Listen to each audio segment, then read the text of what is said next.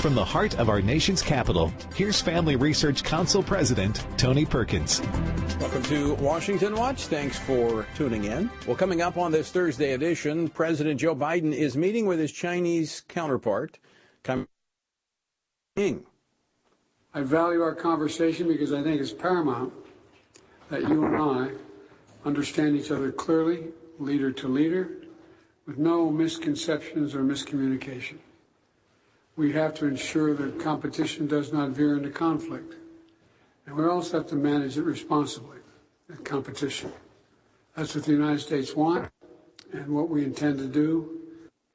Well, the question is could the U.S. be looking for competition while China is looking for conflict? We're going to talk with New Jersey Congressman Chris Smith, chairman of the Congressional Executive Commission on China.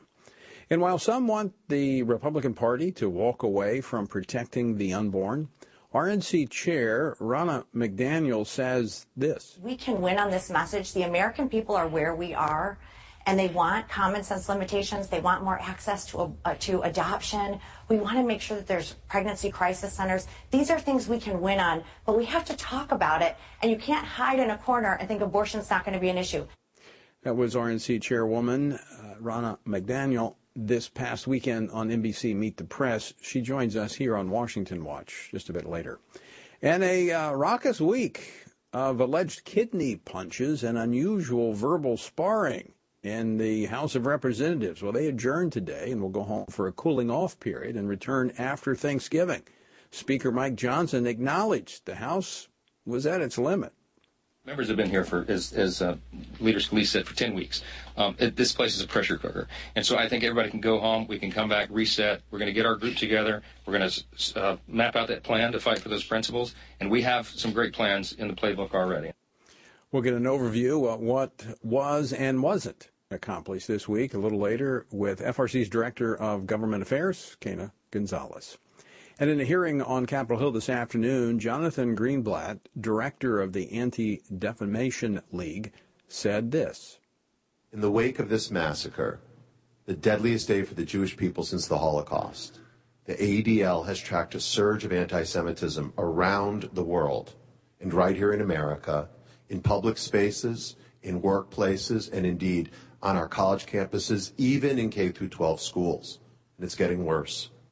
Texas Senator Ted Cruz joins us to talk about the wokeness that has overtaken America's education system and what you can do about it.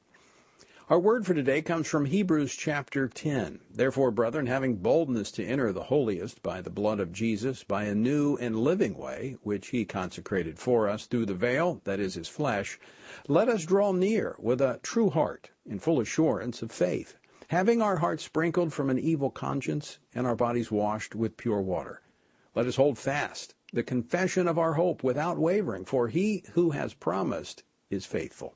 So, how do we hold fast to our confession and not waver in these times? He goes on in verse 24, and let us consider one another in order to stir up love and good works, not forsaking the assembling of ourselves together as the, is the manner of some, but exhorting one another, and so much the more as you see the day approaching?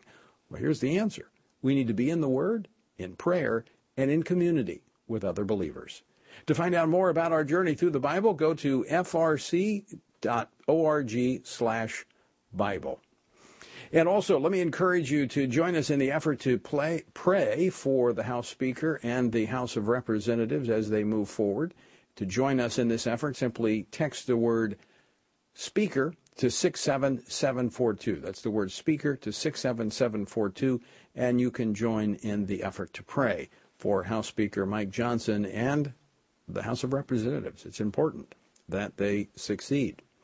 President Biden met with Chinese President Xi Jinping earlier today in California. In fact, the meeting's still going on, hoping to stabilize U.S. China relations in a year that brought us spy balloons overhead and secret Chinese police stations in American cities. The world leaders are expected to announce a fentanyl regulation agreement as well as plans for keeping AI programs away from nuclear launch command centers. But given the strained relations between the countries, as well as ongoing geopolitical issues, including two hot wars in Israel and Ukraine, what outcome can we expect What is the best way forward? Well, joining me now to uh, discuss this is Congressman Chris Smith. He is the chairman of the Congressional Executive Commission on China. He is also the senior member on the House Committee on Foreign Affairs. He represents the 4th Congressional District of New Jersey, and he joins us by phone. Congressman Smith, welcome back to Washington Watch. Uh, thank you very much, Tony. Appreciate being on, and thank you for your great work. Well, let's appreciate that. Let's start with this. What do you expect from today's meeting between President Biden and the chairman of the Chinese Communist Party, Xi Jinping? Uh, very little. You know, the Biden administration has been weak and vacillating, and I don't think that that's not taken all into consideration by Xi Jinping. I mean, our, our exodus out of of Afghanistan Afghanistan was egregiously flawed, and they always write about it in their propaganda organs. And I read their op-eds. They tell the people of Taiwan, uh, "Don't think America has your back. Look what they did to their own Americans and to their allies in Afghanistan." uh, with that horrific, uh, you know, exodus that left people behind. So he goes in, I think, very much debilitated by his own uh, miscues and mistakes and flaws when it comes to foreign policy, and that has a profound impact on any possible outcomes. You know, I saw one estimate was, or one uh, person within the administration, you know, saying that the fact that the two are talking is a good thing. Please give me a break.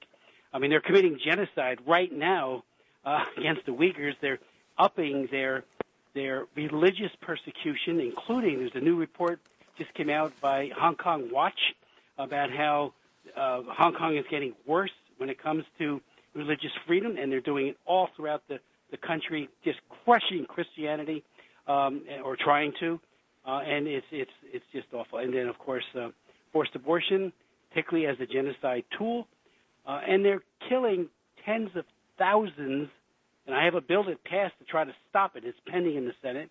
Um, uh, uh, tens of thousands of average age 28 year olds to get their organs. That's right, out, right out of Nazi Germany. Is Biden going to raise that?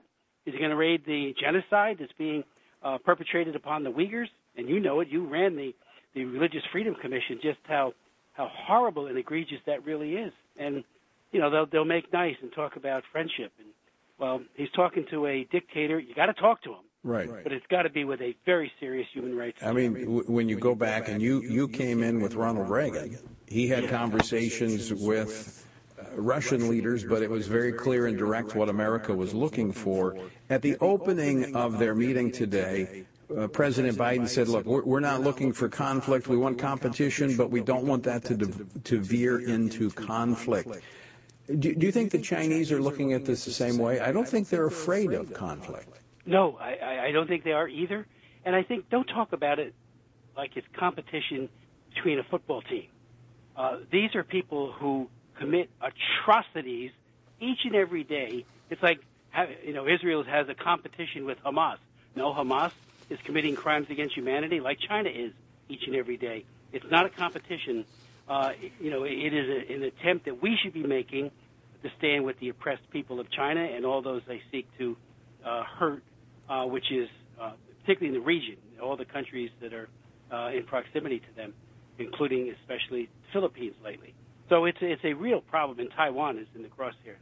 Uh, it's not a competition, but again, we need to be so clear about you know human rights um, because they look at us and they say it's a talking point on page 15 of the president's um, uh, agenda here. It's it's uh, it's not there. And as a senator, he did the same thing, Tony. You know, he, he was so weak on human rights in China when he was chairman of the Foreign Relations Committee of the United States Senate. Why do we expect something different now? I, I want to go to some of the issues that was raised in a letter that was sent by the Select Committee on the Chinese Communist Party, uh, chaired by uh, Congressman Mike Gallagher. This was sent to President Biden in advance of this meeting. And, and one of the things that, they were, well, actually, there's a whole laundry list of things that they were hoping the president would address, including uh, the fentanyl crisis, this flow of uh, deadly fentanyl across our borders. The fact that Americans are still being held in China, they're, they're being held prisoner, haven't been released. We um, they bring up the issues of the lack of access to Chinese markets from American producers, uh, the tensions in Taiwan, uh, the provocation, military provocation that we're seeing with the Chinese military toward ours, and the list goes on. Do you think the president is going to address any of these issues? Uh, maybe tangentially, but not in a substantive way. Um, again, the, the, expectations have already been downplayed by his own staff, um, so I don't expect much to come out of it. But again, access to their markets, we've been talking about that forever, and we don't. We play, we play, uh, you know, not hardball, but weak ball. And um, you know, they're an exporting economy. If we said you can't export uh, the way you have been unless human rights are tied to MFN, we get changes. Right. right. do, do, you think that, that I, had, I had a hearing yesterday, Tony, on cobalt. All of it's coming out of the DR Congo. It's for EVs, and I have a bill, that I'm introducing a second one uh, that would really say anything they produce in China that comes from DR Congo with child and slave labor uh, is inadmissible to the United States. You see, that, that, that's the approach the Trump administration was taking. They were playing That is the approach the Trump administration. They were tough, predictable, uh, and they did not play uh, games where, you know, statements are made by this chief executive, Joe Biden, uh, that makes it sound like, like when he talked about competition. Please, get rid of that word. It's not competition. Yeah, uh, these people are purveyors of gross human rights abuse. They have hegemony um, aspirations throughout the region, and I would say the entire world. Uh, that's like saying we had a competition uh, with the Nazi Germany or Imperial Japan. Nothing could be further from the truth. Well, you have to have a common goal. You have to have a common goal if you're going to be in competition with uh, with someone else, and you say they have they have a different uh, goal. They have their goal is to dominate the world, however it needs to be done. Uh, and I think the U.S. And, Tony, even on climate change. Now, the that, president, that probably if bill were to get about. to him, he'll veto it. Yeah. You know, I have no doubt about that. You know, in terms of stopping child labor that's making cobalt or mining cobalt, many of those kids are dying, 35 to 40,000 a year, 200,000 adults. And and um, you know, there's an MOU that isn't worth the paper it's printed on, really. Uh, with you know, they ought to do their own production in DR Congo. Instead, they're getting paid off by the Chinese Communist Party. But part of this and is all of that this comes is, here in Teslas and other uh, cars. A part of this is the Belt and Road Initiative, where China is expanding its reach and, in fact, many places taking over uh, properties because the, these countries can't afford to pay uh, the loans that they've gotten from from China, and so they're getting they're, they're doing this for their rare uh, earth minerals, and so. Uh, this is we're feeding that. We're feeding that with our electric cars. All this other stuff that we're pushing is actually fueling this uh, overreach by, by China and building up their material wealth. Uh, Congressman Chris Smith, we're out of time, but always great to talk with you. Thanks so much for uh, taking time Tony, thank you so very much for having me on. All right, have a great weekend. Thank you. Bye. All right, folks. I say weekend because Congress is adjourned. We're going to talk about that later. Quena Gonzalez is going to be joining me to give us a wrap up of what happened in Congress this week, blow by blow. Uh, but after the break, RNC Chair Ronna McDaniel joins me to discuss how Republican candidates should campaign on protecting the unborn. The RNC is not backing away from it, even though some Republicans are, and the pundits are saying that's a losing issue. Life is always a winning issue. And we're going to talk about it next here on Washington Watch. Don't go away.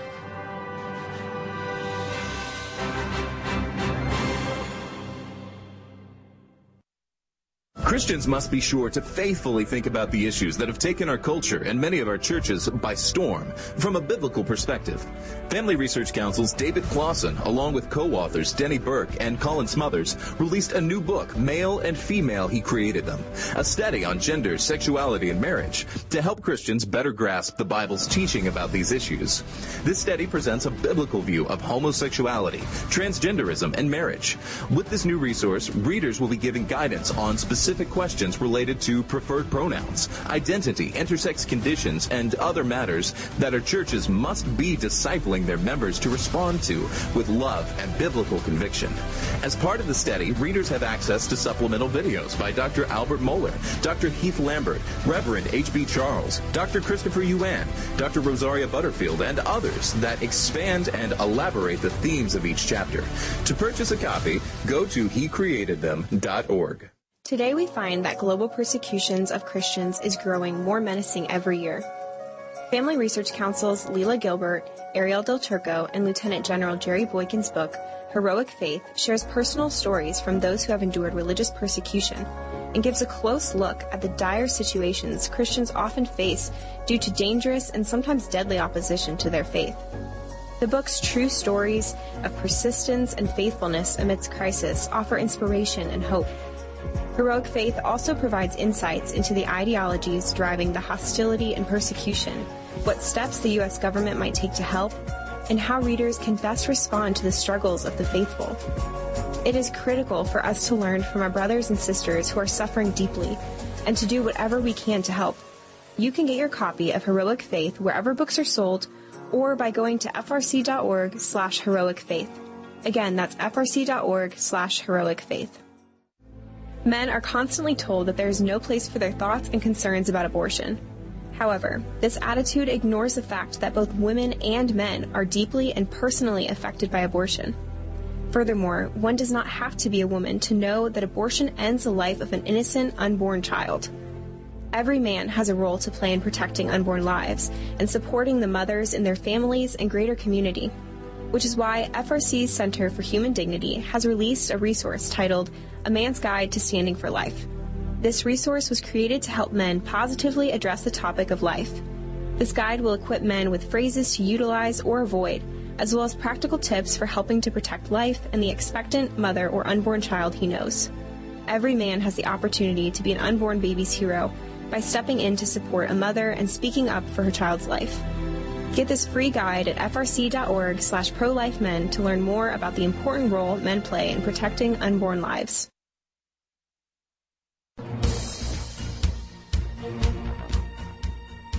Welcome back to Washington Watch. Good to have you with us. The website, TonyPerkins.com. Well, after voters in Ohio passed Issue 1 last week, allowing for abortion on demand through all nine months of pregnancy, the legacy media and even some Republican campaign strategists began to grumble that candidates might need to consider a retreat from protecting human life. You know, I continue to emphasize the need for pro life candidates to go on the offense for protecting the unborn especially when the Democrats have staked out the extreme position of abortion until birth with zero, zero restrictions. Fortunately, the message, that message for Republican candidates that they need to stand for life um, is, is coming from the Republican Party. It's in the party platform, and it's coming from the party leadership, who's not retreating from this issue. Here's a, a clip this past weekend. Ronna McDaniel was on NBC Meet the Press. Clip two, please. We also have to define ourselves before the Democrats define us. And this is my number one message. If you're digging yourself out of a hole, you're going to lose. But if you go on TV and you say to the American people, listen, we all are passionate about this issue, and it's confusing right now. But in a time of consensus, can't we agree on reasonable limitations at 15 weeks when a baby feels pain? In other words, this is not the time to go silent, to lose our voice on this issue. Joining me now to talk about this is Ronna McDaniel, chairman, uh, chairwoman of the Republican National Committee. Ronna, welcome back to Washington Watch. Great to be with you. Thanks for having me, Tony, and thanks for talking about this issue uh, so vocally. I think it's really important.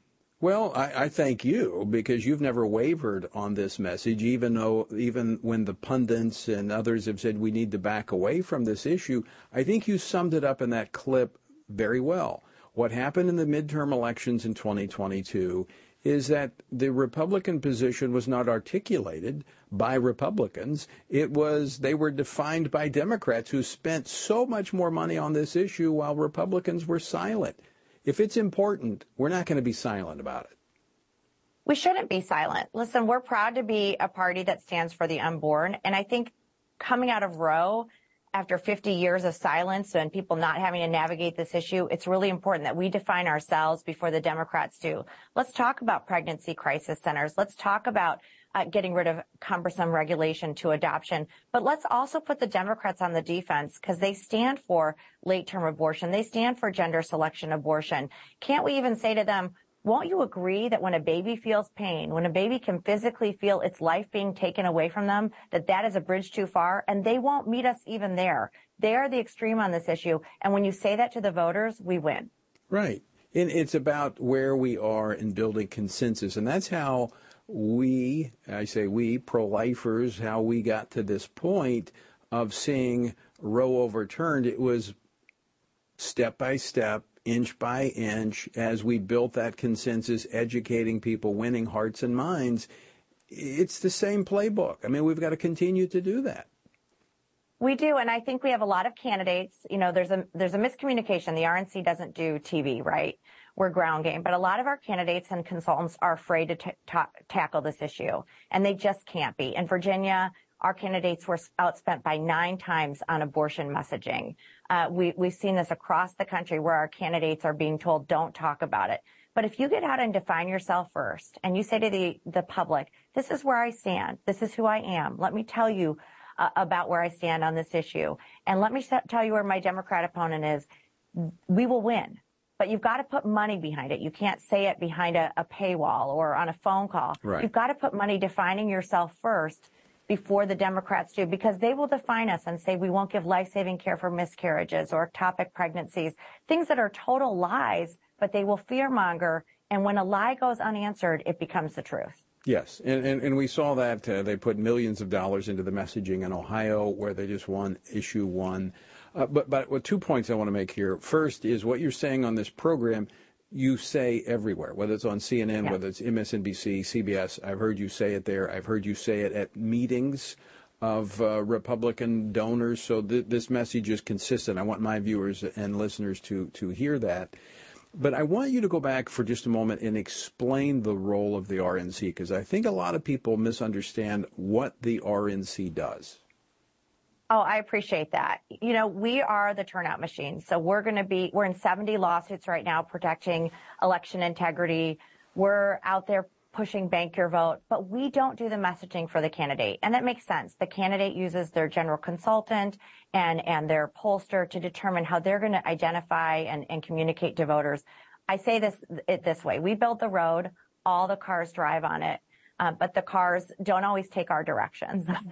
and so we're going to give them the best advice, but they need us to be doing things like voter registration and turn out the vote. And if you look at Virginia and even Kentucky this week, more Republicans turned out than Democrats. So I don't think it's a turnout issue. I think it's a messaging issue, and we've got to get this right before 2024. And it's really going to be up to candidates to be able to define themselves on this issue. Yeah, I think I've seen that, and, and I think you're doing a good job in the turnout. Although this is not directed at you, I'm directing this to to churches and to um, our audience. When you've got turnout in some places like Kentucky, I think it was uh, 40 in the 40s. Uh, we need to be turning out in every election and voting, and I want to challenge you know Christians to turn out every time there's something on the ballot because when you've got less than half of the population voting, your vote can actually have a greater impact if you show up to vote. That's so true. It's so true. And Democrats have an unlimited pot of money, right? They have big tech. They've got Hollywood. They have all these outside groups. They have Planned Parenthood. They're absolutely mobilized and financed. And we need everybody coming together because our country's at stake. Our values are at stake.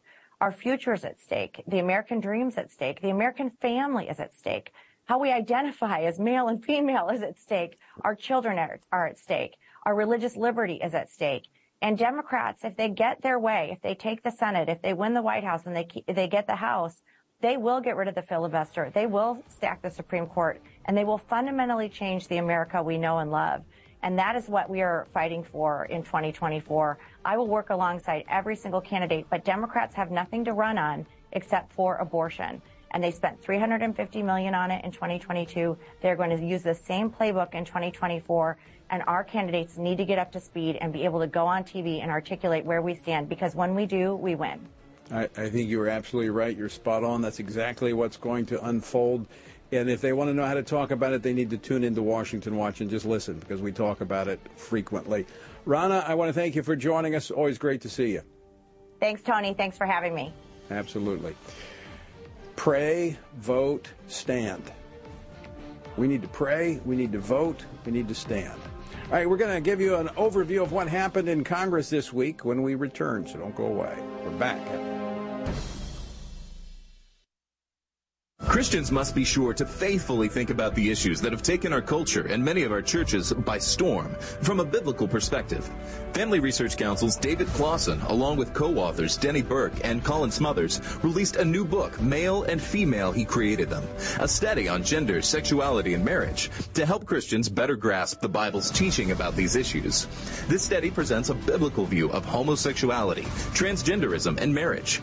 With this new resource, readers will be given guidance on specific questions related to preferred pronouns, identity, intersex conditions, and other matters that our churches must be discipling their members to respond to with love and biblical conviction. As part of the study, readers have access to supplemental videos by Dr. Albert Mohler, Dr. Heath Lambert, Reverend H.B. Charles, Dr. Christopher Yuan, Dr. Rosaria Butterfield, and others that expand and elaborate the themes of each chapter. To purchase a copy, go to hecreatedthem.org. Today we find that global persecutions of Christians is growing more menacing every year.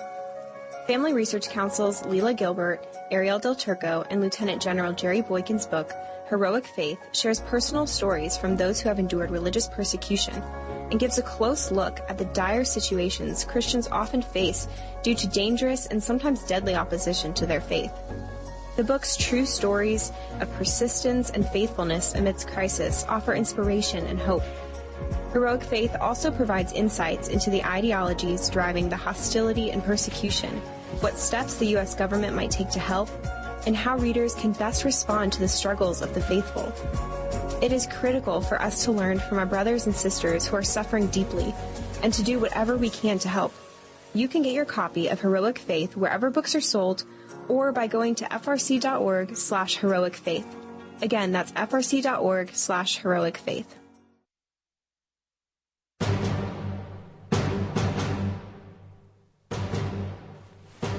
Yesterday, the House passed a continuing resolution to avoid a potential government shutdown and extend government funding into 2024. Now, it's uh, what we've called a laddered approach. We've got part of it being funded to, into January, another part into February, and there's going to be a battle when we start moving these appropriations bills through and we come to the end of this funding period in January and February. But despite that, yesterday, a group of conservatives in the House stymied a procedural vote to advance an appropriations bill today, killing a rule that would have allowed the bill to go forward, to send a message that they weren't happy about yesterday's continuing resolution. Well, as a result, the leadership announced there were no additional votes and uh, are expected um, to send everybody home. Everybody's going home until after Thanksgiving. And so the, the whole idea is to allow them to cool off. We actually had a couple of physical or near physical altercations this week on Capitol Hill. I mean, the, the tensions have been building.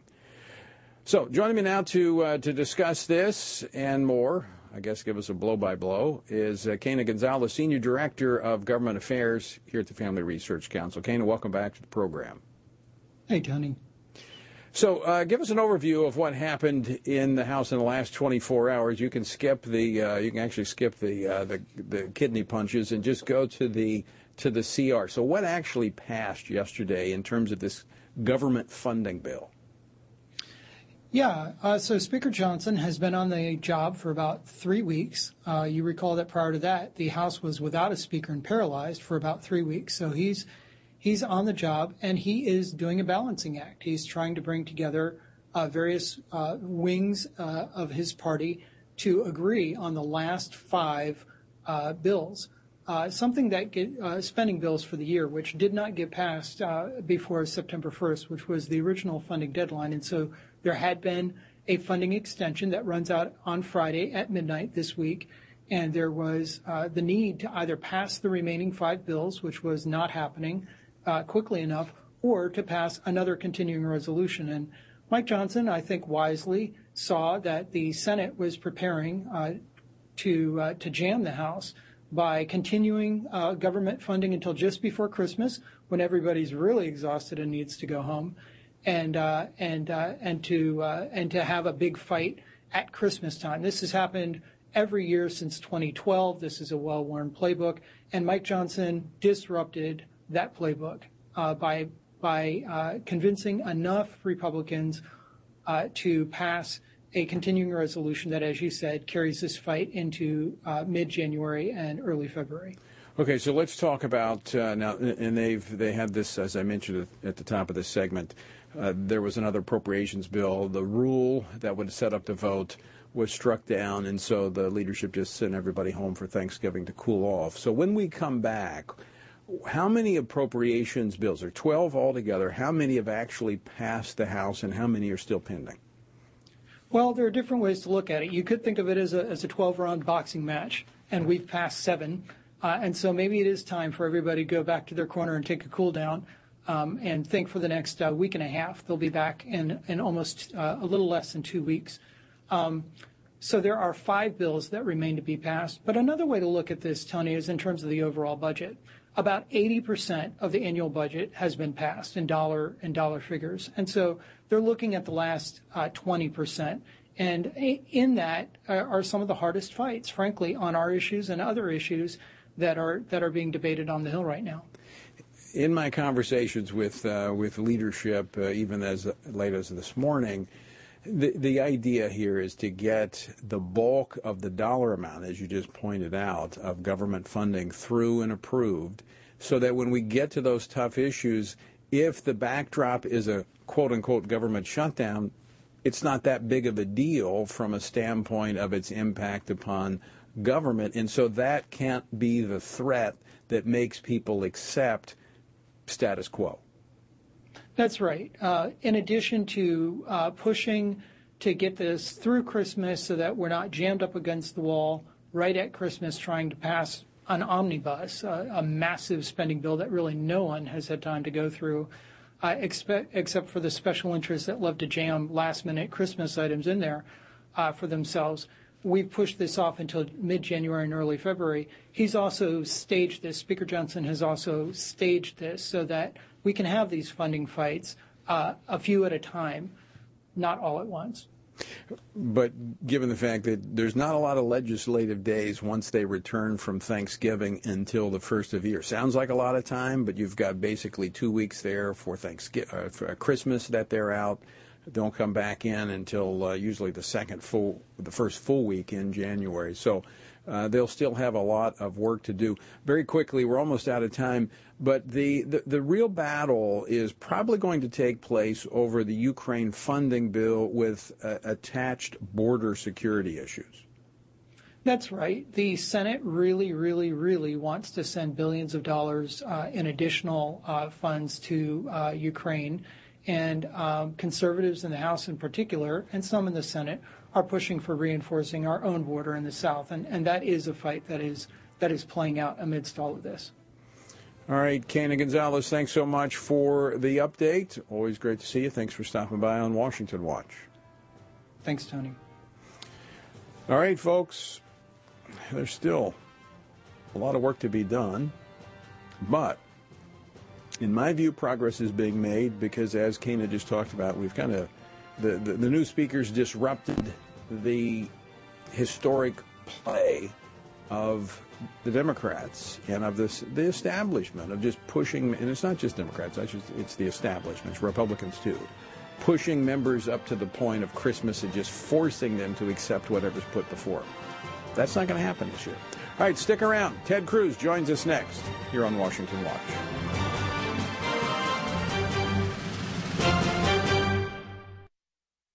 Christians must be sure to faithfully think about the issues that have taken our culture and many of our churches by storm from a biblical perspective.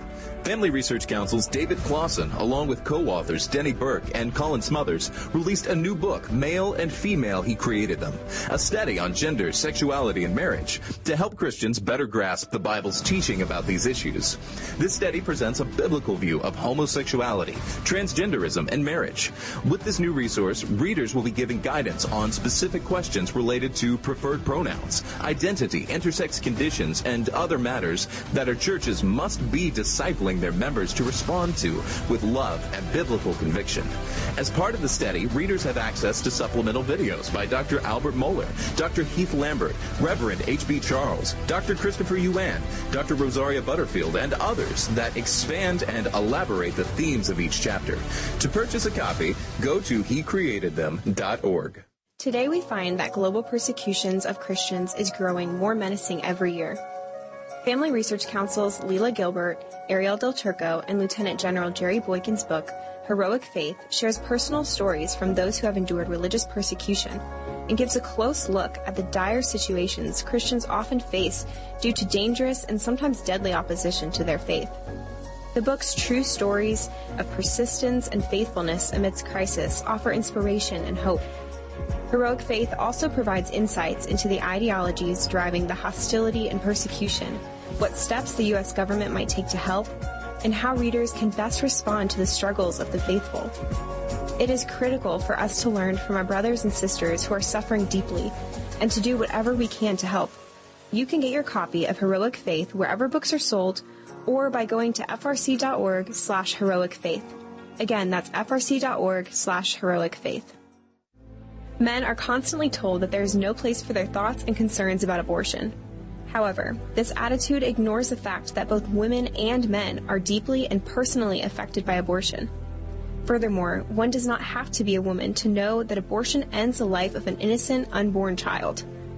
Every man has a role to play in protecting unborn lives and supporting the mothers in their families and greater community, which is why FRC's Center for Human Dignity has released a resource titled A Man's Guide to Standing for Life. This resource was created to help men positively address the topic of life.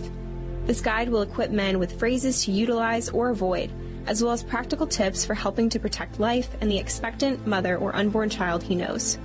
Every man has the opportunity to be an unborn baby's hero by stepping in to support a mother and speaking up for her child's life. Get this free guide at frc.org slash prolifemen to learn more about the important role men play in protecting unborn lives.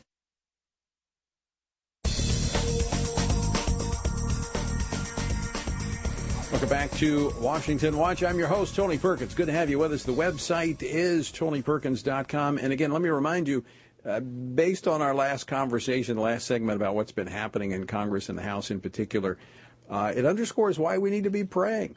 And so again, I invite you to join in the effort to uh, to pray for the new House Speaker Mike Johnson. If you'd like to be a part of that effort, text the word speaker to 67742. That's the word speaker to 67742.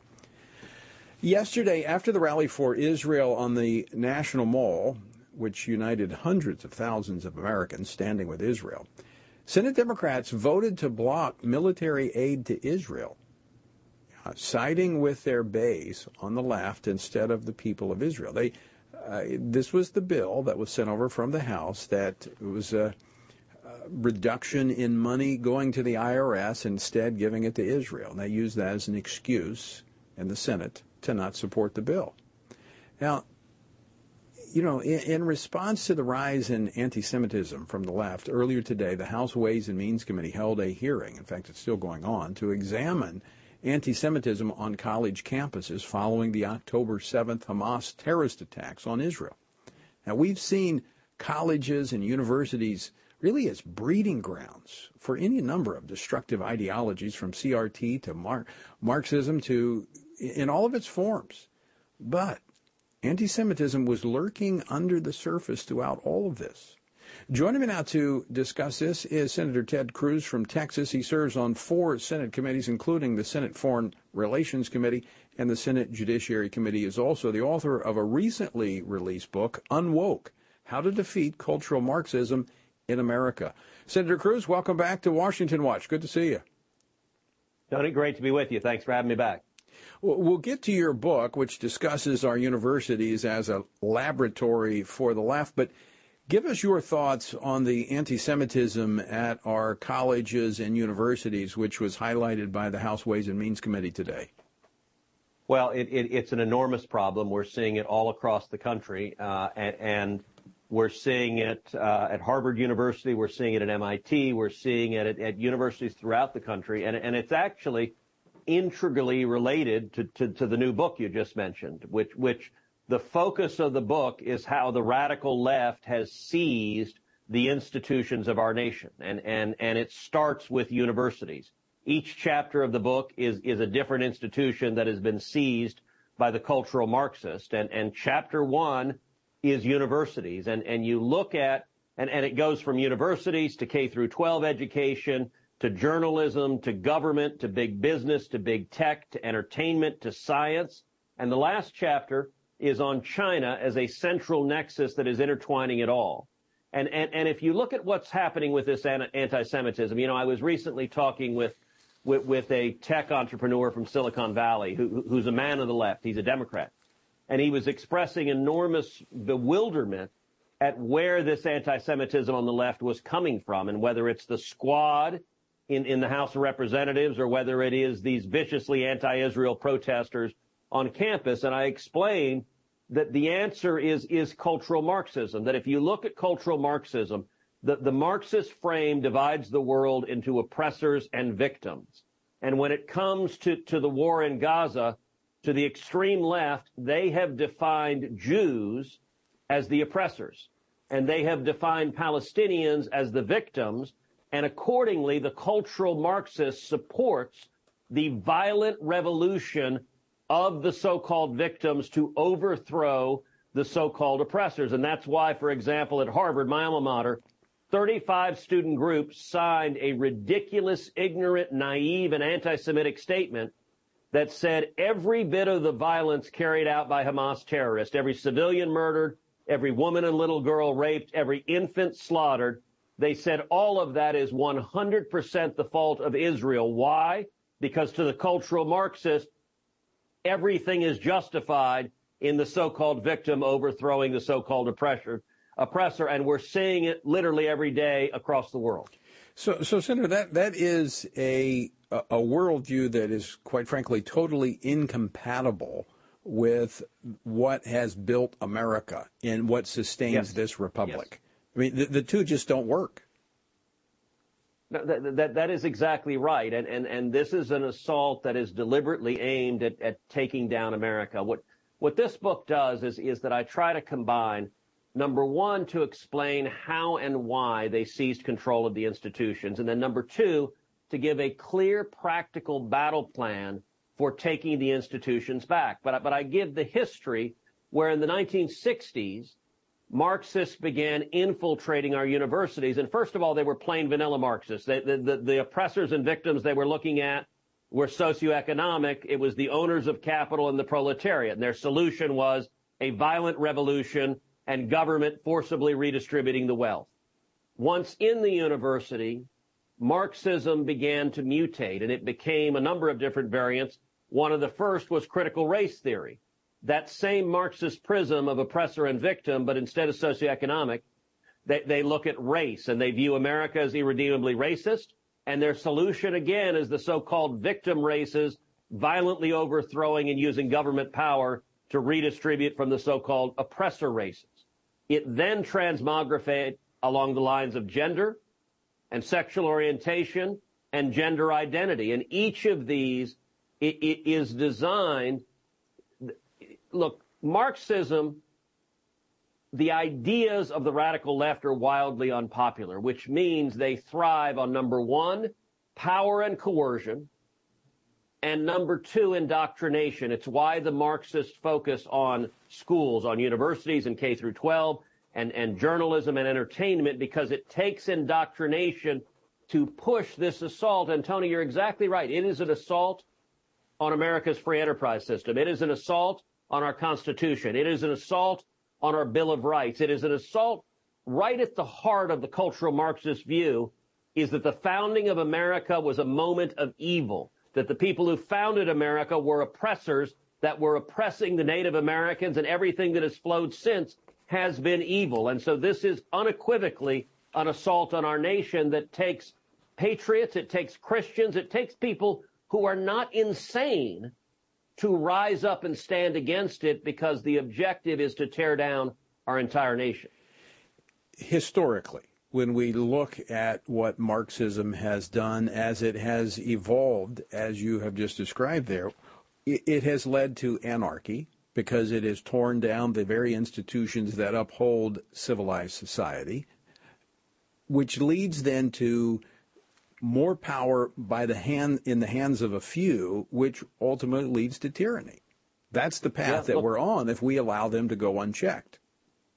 inevitably that's what it does. And, and Marxism, I think, is the most evil ideology that has ever been invented by man. It, it has resulted in more murder, more torture, more oppression, more suffering, more poverty than any other ideology in human history. And, and, and it is, look, the book starts actually with, with telling my family story. Tony, you know my, you know my father very well. My, right. my dad, as you know, was born and grew up in Cuba. And, and my father, as a teenager, when he was 14, he began fighting alongside Fidel Castro. And my dad was imprisoned in Cuba. He was tortured in Cuba. And he fled Cuba and came to America seeking freedom. And, and, and I tell that story in the beginning of the book. And I tell the story of my tia Sonia, who fought in the counter-revolution against Castro. She was imprisoned and tortured by Castro's goons. And then there's another story I tell at the beginning of the book, which is a story that my grandmother, my abuela, told me. She was a sixth grade teacher in Cuba. And when I was a little boy, she told me that when Castro and the communists seized power, one of the first things he did is he sent the military into the elementary schools.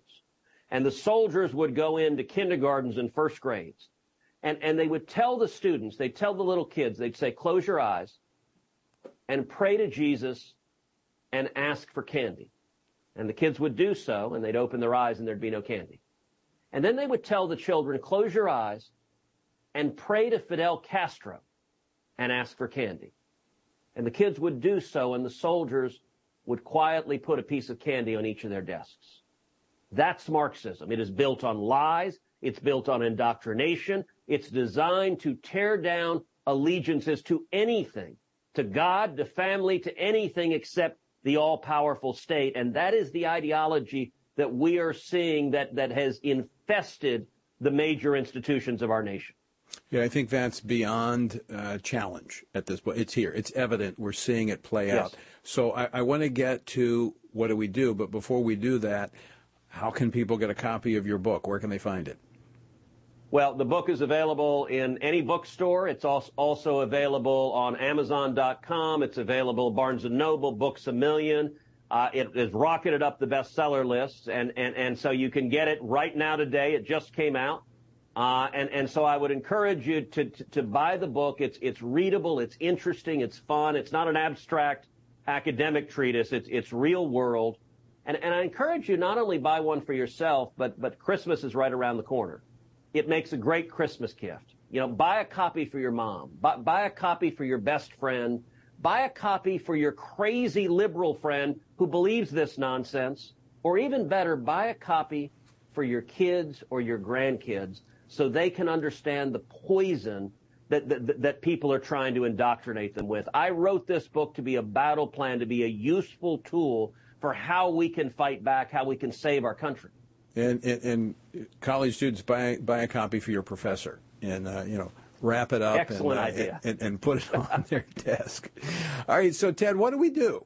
What what what is the path forward? Because I think that the hour is late. As you said, yes. that long march through the institutions that began six decades ago is almost complete. Yes. It, it, it is, and, and I lay out basically three sets of tools to fight cultural Marxism. Set number one is sunlight and transparency. The ideas of the radical left are wildly unpopular. Normal, rational people don't support abolishing the police. They don't support open borders. They don't support surgically uh, mutilating and castrating little children. They don't celebrate the atrocities carried out by Hamas terrorists. The only way the left stays in power is by hiding them by using force and power and by indoctrination. So shining sunlight is powerful. And for example, taking back uh, K through 12 institutions, I talk about what happened in Loudoun County, where a teenage girl was sexually assaulted by a boy wearing a skirt in the girls' bathroom. The school board suppressed it, denied it, put their ideology above the children's safety, and that resulted in it woke people up across Virginia. Moms got ticked off and Virginia went from in 2020 voting for Biden by 10 points, being bright blue, to flipping the year later and electing Glenn Youngkin, a Republican in 2021, because moms were furious and wanted to take their school boards back. And by the way, I'm getting involved in school board races all over Texas, and we're winning victory after victory because sunlight is powerful. That's right. tool number one.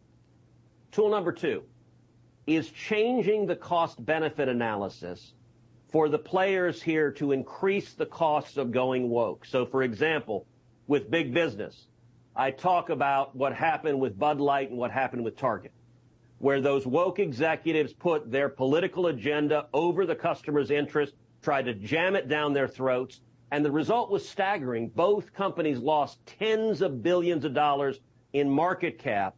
We need to increase the cost, the negative side of going woke. And then the third thing that I suggest is conservatives and libertarians with resources who've been successful in business need to invest in the organs of transmission of ideas. For too long, we've ceded ideas to the left. Go buy a TV station, buy a radio station, buy a movie studio, buy a book publishing house, buy a record label, engage in, in the battle of ideas. And the model I point to for this is Elon Musk's purchase of Twitter, which I think is the most consequential step for free speech in decades. We cannot stand on the sidelines or be spectators in the stands and say, well, you know, man, this is bad. This is bad. You, have got to get on the field. I think you're absolutely right. The, the, the example you used of what's happening in, in education, where parents have gotten involved, part of that silver lining uh, being the COVID, where parents had to were yeah. for the first time exposed to what their kids were being exposed to. And, and, you're absolutely right. What happened in Loudoun County was a catalyst for changing that entire state of Virginia. So it's it's right where you are. What is before you? The opportunity that you have to make a difference right where you are. That, that, that, that is exactly right. The power of sunshine and engagement is really significant. And, we can't leave fighting to take these institutions back to someone else. It, is our responsibility. You know, you made reference to the long, slow march of institutions through institutions. I, lay out in the book Unwoke the history of that. In the 1960s, Marxists in America were using violent revolution. So, for example, you had the Weather Underground trying to blow up the Pentagon. Uh, you had the 1968 Democrat National Convention violent riots, and they saw the American people recoil from that. And Marxist thinkers very deliberately said, all right, for America, we need a different strategy. And they called it the, the phrase you just used, the long, slow march through institutions. They said, we're going to infiltrate them from the inside and we're going to flip them.